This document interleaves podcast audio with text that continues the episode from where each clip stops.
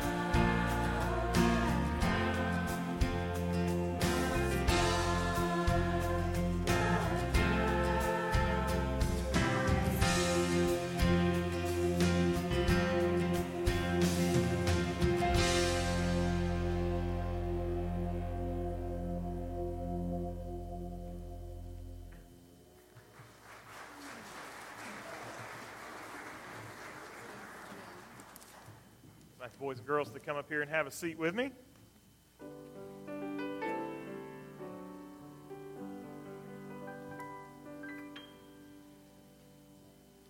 All right, boys and girls, how's everybody doing today? Good. I'm so glad to hear that. I've got some things I wanted to, to share with you this morning. Um, let's see. Does anybody know what this is? May have any idea what that is? It's not a credit card. It's my driver's license, right? Um, it's my driver's license. You know what this does for me? That's right. It lets me be able to drive. If I don't have a driver's license, then uh, I have a problem because I can't drive, and then I'm stuck at home forever and ever unless one of you guys turns 16 and come give me a ride. Okay? So this is my driver's license. Do I have to do anything to get this? Do I just do I just I have to take a test, right? Which to take a test I have to study. I have to study for a test, right? If we take a test, we need to study for it. And thankfully, there's a book that you can read, and it helps you know how to pass the test. And then you got to get in the car and drive it with somebody who, who makes sure that you're doing it correctly. And if you pass all those things, then guess what? You get one of these. And don't ever do anything dumb that would make you lose it, okay? Your parents will thank me for that. Okay, I have something else here to show you. Does anybody know what this is? This is a little trickier. You might know what this is? Not a driver's license, not a credit card. This is, this is my hunting and fishing license. This is my hunting and fishing license. So, you know what I have to, you know why I have to have this? Why do I have to have this? So I can go hunting and fishing. So, so let's say I want to go hunting. Can I just go grab a gun and go out in the woods and shoot me a deer? No. Well, I, I could, but that's called poaching, and poaching is illegal. Okay? And so, in order to not be a poacher, I have to have one of these licenses. Now, do I just go get one of these licenses, or is there something I have to do? Sort of. Sort of. You guys, if your parents like to hunt and fish, uh, you're going to have to take a you're going to have to take a test. I had to take a test. I had to go onto the computer and watch a class and, and be in a class so that I could learn, so I could know what to do if I if I went out in the woods and, and went hunting. I have to I have to do that to, to get my license. I have to study and take a test to get my license. Well, I got something else here. Does anybody know what this is? A check? Nope. Somebody, somebody that can read can read it. What's it say? Right there at the top. A magic license? No, it's not a magic license. It's a, it's a marriage license. It's a marriage license. Now, so if you can follow where we're going here, to get a driver's license, I have to take a test. I have to study and take a test. To get a hunting license, I have to study and take a test. Well, to get a marriage license, do you think I have to study and take a test? You don't. You don't. Isn't that crazy? That that something as something as serious as getting married, to get a license to get married, you just got to show up, right? You don't have to study and take a test. But you know what? Where did marriage come from? Is that something we made up? No, it's something that God gave us, right? In Genesis, very early in the book of Genesis, God gives us marriage. Uh, for He gives us he, Adam and Eve were husband and wife. It was the first thing that God made after He made Eve. Is God made marriage, and so God gave us marriage. Do you think it's something we should take very seriously? It is, right? And so, so you guys are all thinking about getting married, right? Yes. All right, we got one. We got a we gotta take her here. Okay, so I know you guys are a long way from thinking about that because I know boys and girls all still have cooties, right? Yes, your your young ladies, your daddies say yes. Uh, boys always have cooties, okay? Um, but always remember that uh, that marriage is a gift that God's given us. It's something that we should cherish and, and take care of. And, and, and, and where do we where do we learn how to be married? Is there is there a test we can take or a book we can study? There's a book we can study. You know where God tells us what He wants us to do with marriage? It's in His, it's in His Word. It's in His book. He tells us all He wants to know about how we can be married and what that looks like. And so it's good, even as little boys and girls, to begin thinking about how God wants us to have relationships and what those relationships look like, okay? Let's pray together. God, thank you for your word. Thank you for the instructions that you give us on, on how our lives should, should look, Lord. Even, even the relationships that we have, these boys and girls are a long way from thinking about who they might get married to one day. But Lord, I pray that they would understand that those instructions come from your word and your word can be trusted. Pray these things in Jesus' name. Amen. Thank you, guys.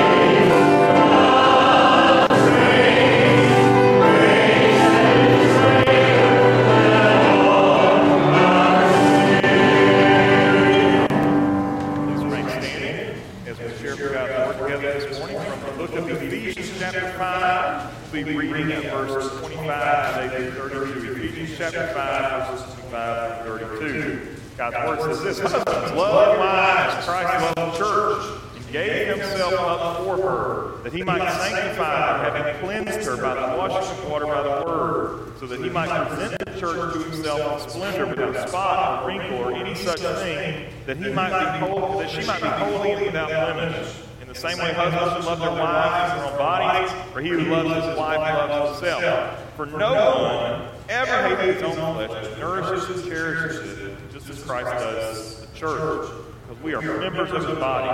Therefore, a man shall leave his father and mother, and fast to his wife, and two shall become one flesh.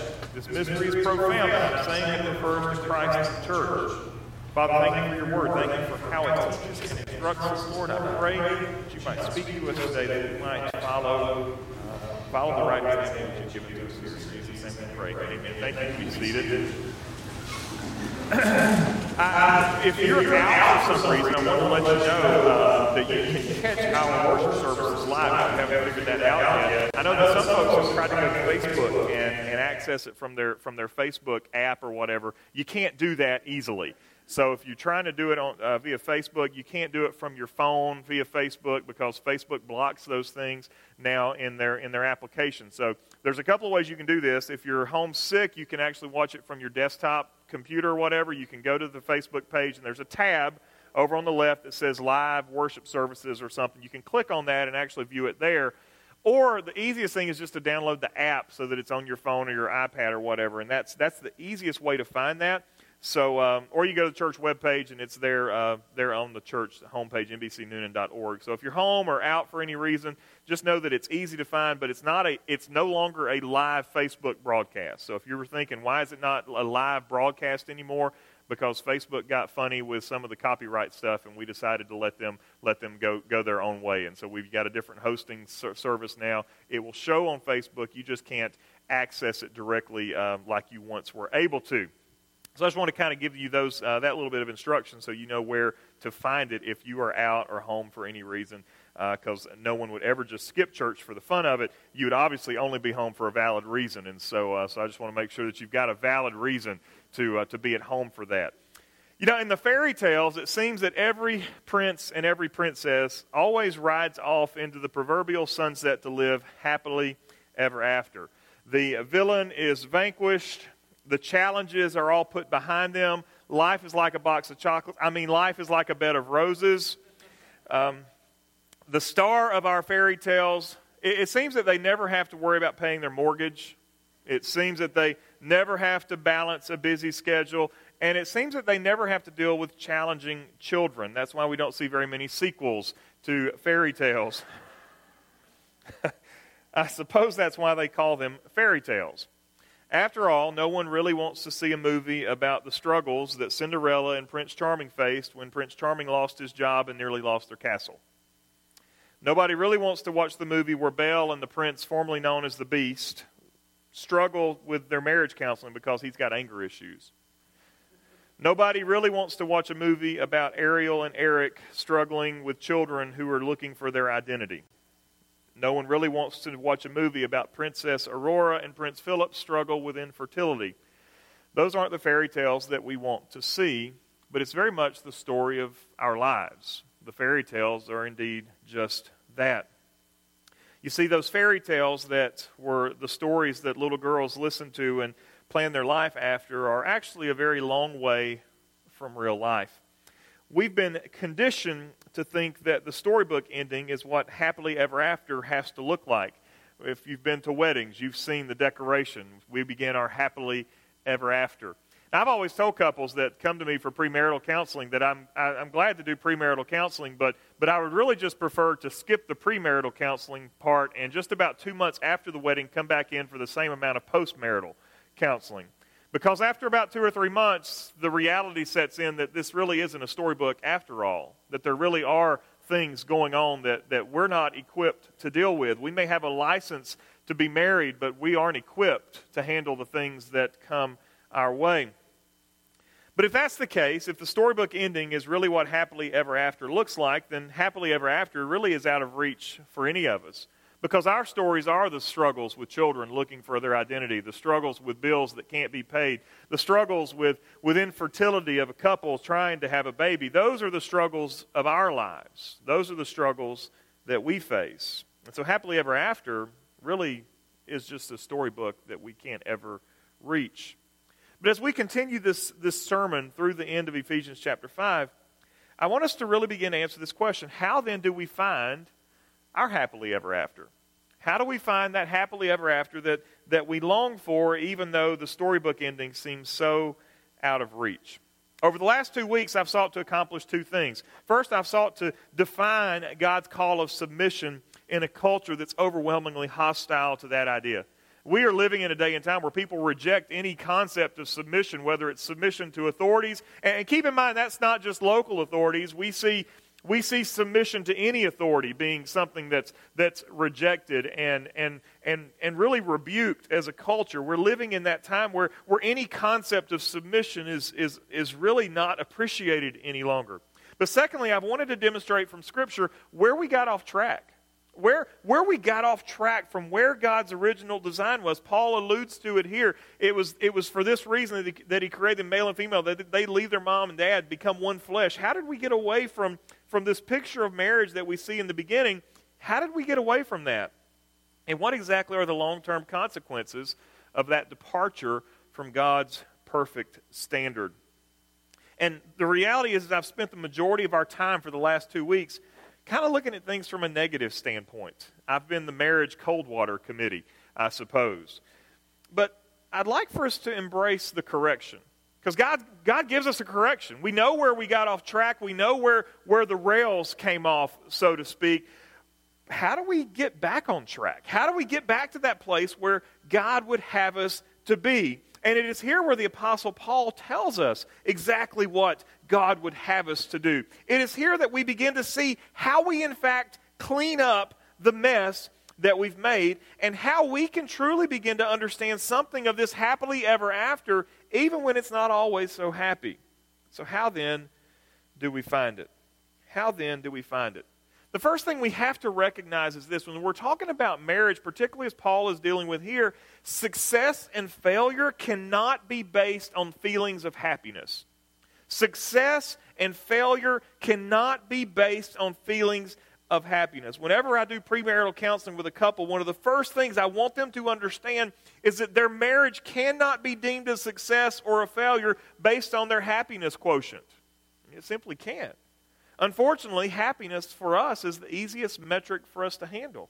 We all know immediately whether we're happy or not. You wake up in the morning and you know if you're happy. You know that if you went to bed and you didn't sleep good last night, you wake up in the morning or you get out of bed because if you didn't sleep, you probably didn't really wake up anyway. Well, you know if you're happy. You're probably not.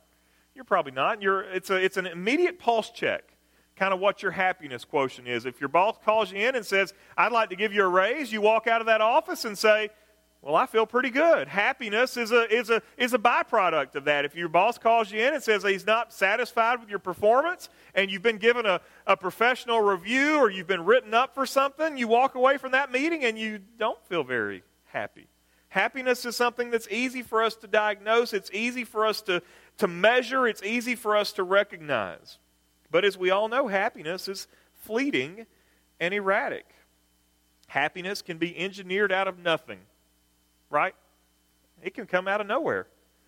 It can also be eradicated by the simplest problem.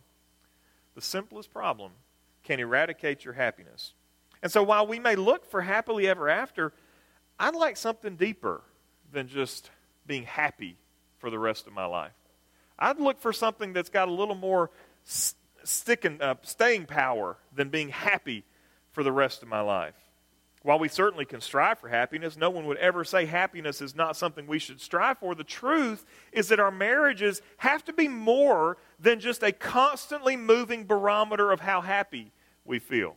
They have to be more than just a constantly moving target of what happiness looks like.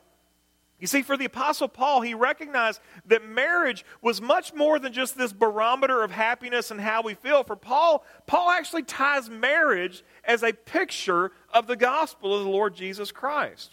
At the same time, he does that, he challenges husbands and wives to a bigger call, to a greater challenge than just making sure that everyone is happy in that relationship. You see, Paul's challenge, it's amazing, it gets to the very root of how we are made. It gets to the very root of how we are made. And this morning I want to begin with the men. I know that ladies are addressed first in Paul's order, but I want to flip that this morning and begin with the men. Pretend for just a moment Pretend for just a moment that the submission piece is not part of the conversation, because that's what people get bent out of shape about today. Wives submit to your husbands. Well, I don't want to submit to that rascal. He's, you know, da da da da da. That we, that's immediately the response that we get. I don't even want to talk about this because he's not worth submitting to. Those are things that I hear on an unfortunately fairly regular basis. Let's pretend that that's not part of the equation just eliminate that from your minds for just a moment. Obviously, it's in Scripture. We can't take that away. But just let's pretend for a moment that it's not there. How many of us would be blown away? How many of us would not delight in knowing that those who love us love us like Christ loves us? Think about that. I mean, what, what's to go wrong with that? How many of us would not absolutely delight to know? Not even talking about husbands and wives, I'm talking about moms and dads and children and friends. What if we knew that the people who claim to love us loved us with the love that Jesus loves us with? Is anybody going to complain about that? You know, I got this really good friend, but man, he sure loves me. He loves me like Jesus loves me. He would give up everything for me. What a friend I've got, huh? You know, my parents love me sacrificially like Jesus does. They care for me, they provide for me, they love me more than anything I can fathom. It drives me crazy. Well, no, that's, that's nonsense. We all, if we knew that the people who loved us loved us like Jesus loved us, none of us would complain. None of us would complain about that friend or that parent or that spouse. None of us would complain about that level of love. See, it doesn't matter if you're male, female, married, or not. If someone loves you and loves you like this, that's a relationship that should be thriving. Well, how exactly did Jesus love his church? It's pretty simple. He died for her. He died for her. He paid such a great sacrifice for her. He protects her. He strengthens her. Now let's zero that in a little bit closer. I use just kind of a generic sort of thing, but let's be very honest here. There's not a woman alive. There's not a woman alive who, in the deepest part of her heart, that longs to know she is loved with that kind of love. There's not a woman alive. There's not. You can show me the, the most liberal left wing feminist on the planet, and I can guarantee you that if you can strip away all the cultural programming and conditioning, that she would absolutely embrace it if someone loved her like that. I can guarantee you. I can guarantee you. Why? Because it's how we're made. It's how we're made. You see, this gets to the heart of God's design in creation. This gets to the heart of how God has put us together. It says, we're told that God made them male and female. And I know that's taboo today, but that's still what God says. And not only is their biology distinct as we know it is, but we also know there's emotional and psychological differences between male and female. It's just the reality. It's not anything oppressive or cruel or mean or chauvinistic. It's just the reality that we are different. We're different. And that's okay. That's, that's, that's wonderful, as a matter of fact, because because if we were all like men, ugh, my goodness. Show me a man who says, I wish we were all like men.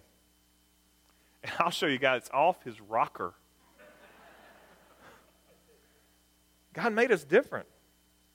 And, and, and we got all this programming that gets thrown on top, but I can promise you that if you just strip all that away and get to the heart of the matter, there's not a woman alive that wouldn't appreciate being loved like that. Don't you know that Hillary Clinton wishes Bill loved her like Jesus loves her? You laugh, honest to goodness. Honest to goodness. I guarantee you. And she may not own it, she may not say it, but if you strip it away, that's what you'll find you'll find a heart that's beating and longing for that kind of affection and love. I Promise you.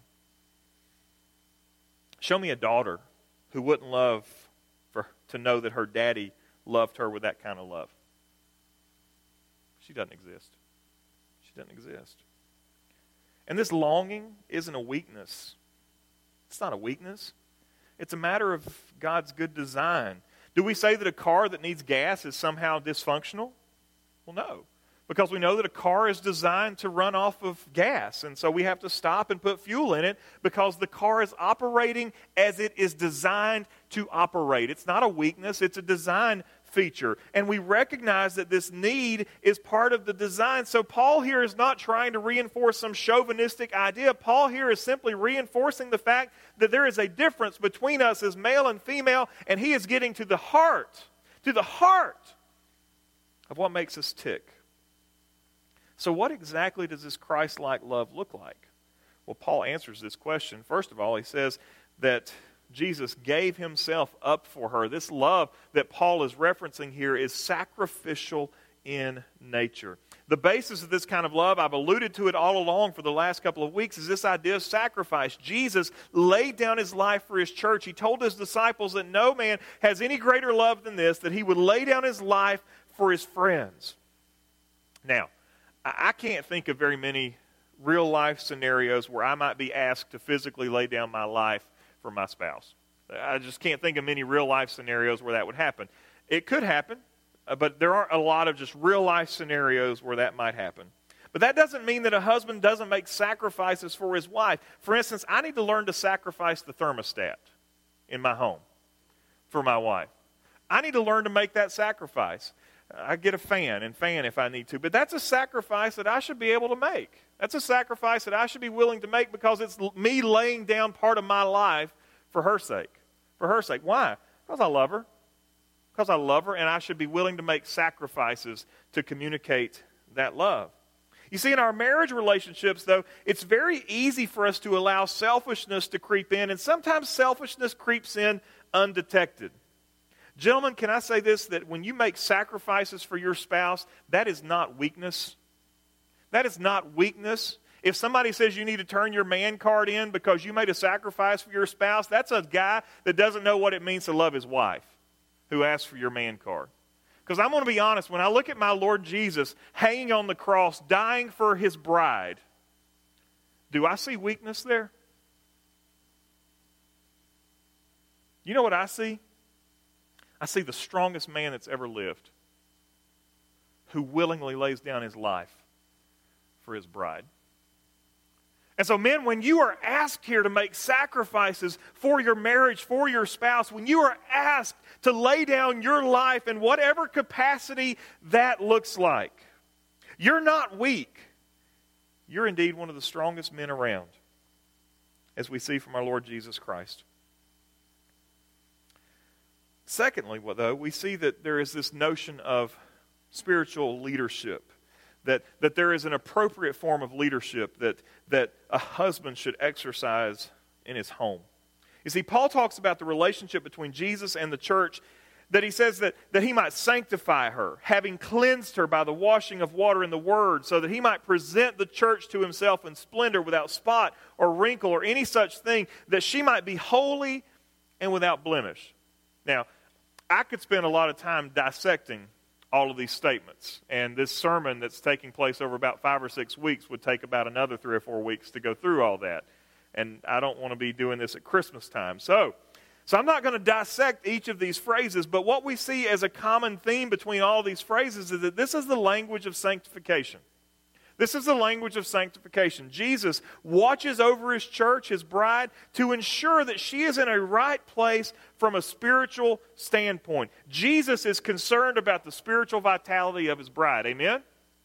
You don't think Jesus is concerned about the spiritual health of his church? You better believe Jesus is concerned about the spiritual vitality of his church. He's so concerned about it that he provided a way that they could be looked over on a hands on basis through the Holy Spirit. He has provided on board on board counseling for us along the way so that the church can be as spiritually healthy as it possibly can. Can I say this? Men, we have been abandoning this duty from the Garden of Eden. We've been abandoning this responsibility from the very beginning. And we have to stop allowing others to be responsible for the sanctification of those in our homes. We've got to stop. We subcontract out our responsibilities to Sunday school and youth groups and youth pastors and the church and every other entity when in fact the sanctification of those in our homes, gentlemen, falls on our shoulders. It has to.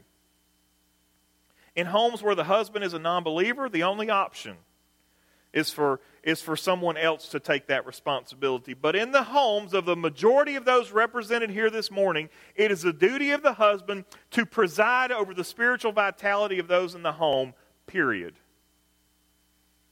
It shouldn't be mom who's having to get the kids up and get them to church on Sunday. It shouldn't be mom who's making sure that the kids say their prayers at night. It shouldn't be mom who's making sure that the Bible's an important place in the home. Dad, where are you at? It's our job gentlemen. Now, that doesn't mean there aren't shared responsibilities. It doesn't mean that, that, that ladies don't take a role in that in the home. But listen to me. Gentlemen, if your wife loves Jesus, I can guarantee you that she wants you to love Jesus more than she does. Am I wrong? Ladies, if you love Jesus, don't you long for your husband to love Jesus more than you do.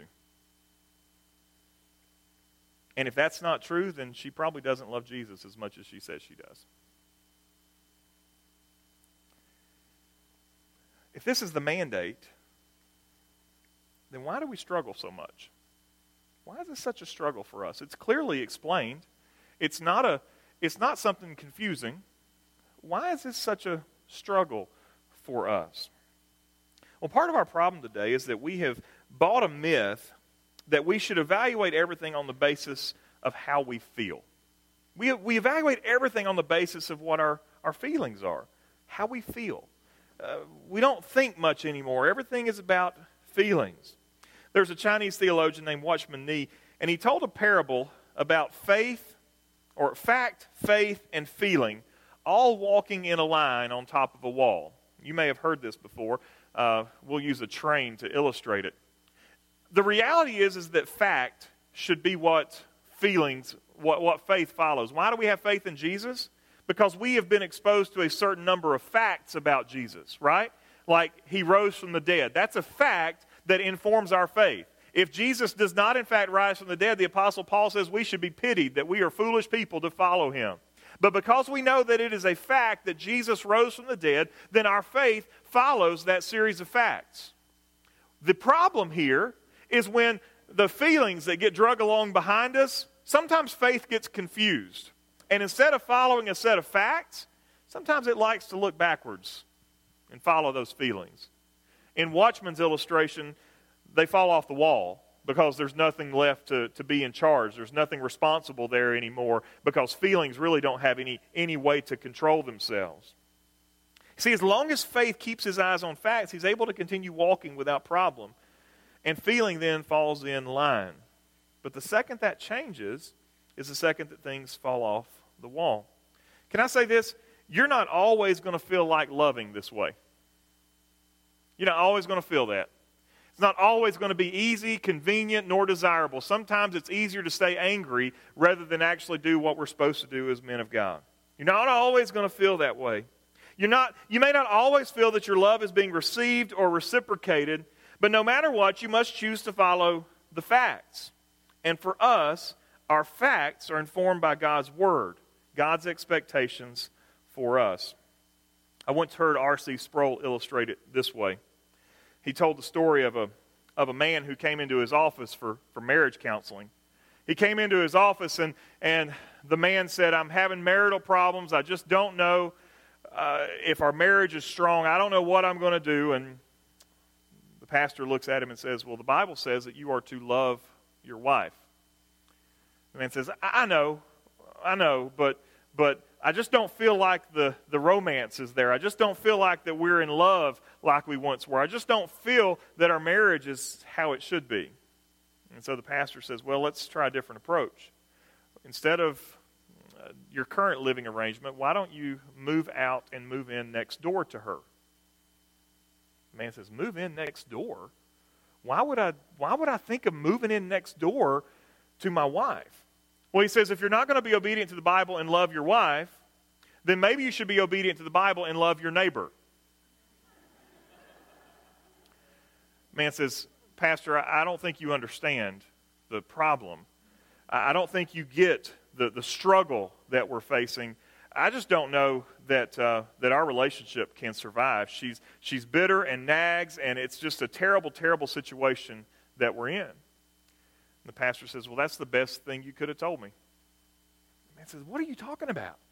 He says, Well, if you don't want to be obedient to the Bible and love your wife, and you don't want to be obedient to the Bible and love your neighbor, well, at least you can be obedient to the Bible and love your enemy.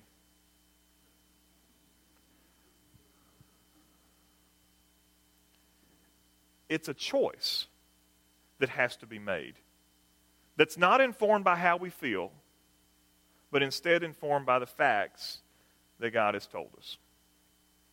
Husbands, love your wives as Christ loved the church. Aren't you thankful that Jesus' love for his church is not like our love that we share for each other? Because the love that we share for each other is often fickle and often based on things that it ought not be based on. But the love Jesus has for his church is not based on that sort of thing. It's not based on how he feels about us today because sometimes we make him angry. Ever made Jesus angry? I have. How do I know? Because I broke his law. I did what I, I did what he said I shouldn't do.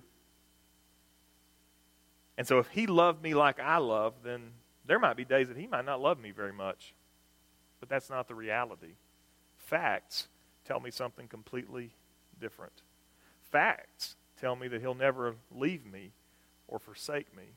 Facts tell me that he'll never break his promises to me. Facts tell me that he loves me with a love that's so great that I can't fathom the greatness of that love. That's what facts tell me. When we talk about our marriages and the relationships that we have within those marriages, feelings can change. Happiness can dissolve pretty quickly. But you know what? As quickly as happiness dissolves, a good marriage does not. A good marriage, a marriage that's informed by submission and sacrifice, is a marriage that weathers the storms that are the absolute enemy of happiness. A good marriage is made when a husband and a wife recognize God's plan for them and they choose to be obedient to God's plan for them. See, husbands, it began with us in the beginning.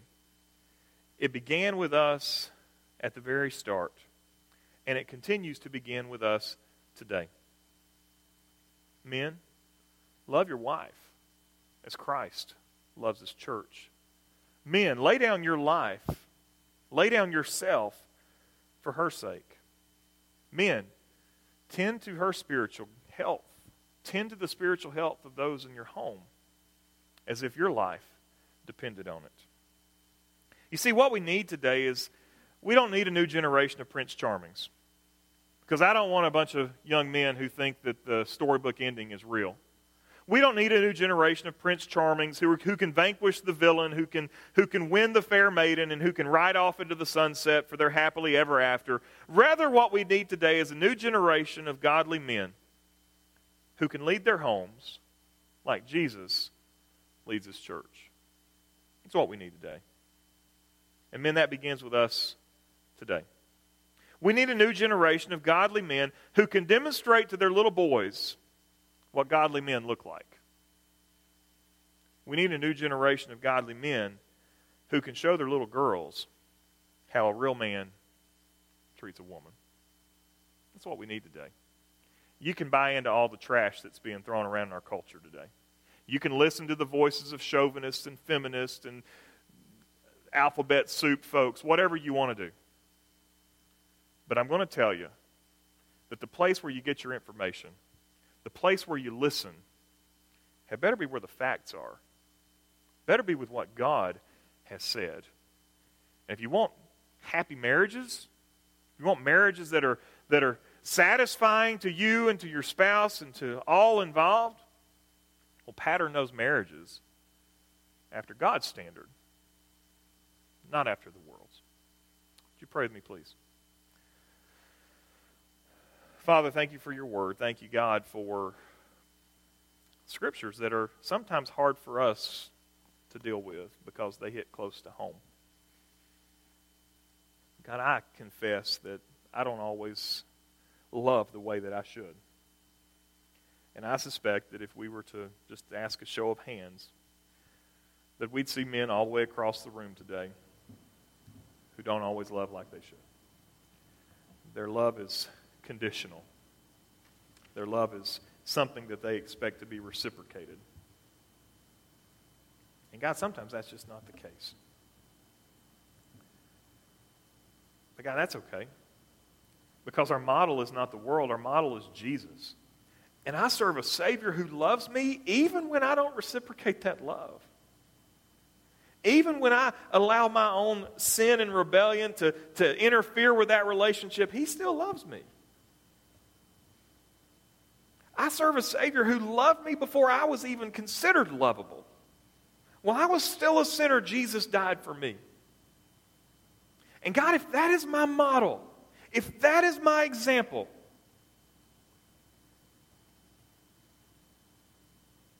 then God, let me be that that I need to be.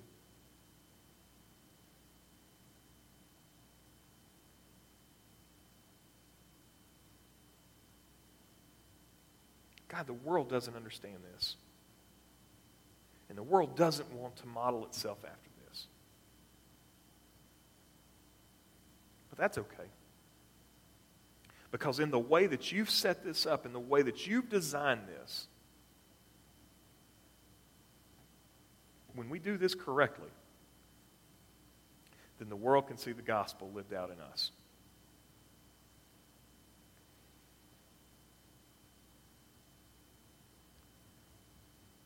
So, God, we picked on fellas today. But God, I pray that we might, as men of God, not bluster against that, not, not let our, our, our anger take over, Lord. But that, Lord, that we would listen and that we would be the men that we need to be.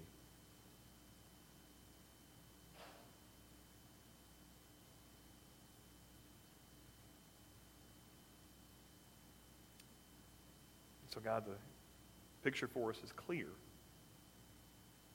May we seek to follow it today. It's in Jesus' name we pray. Amen.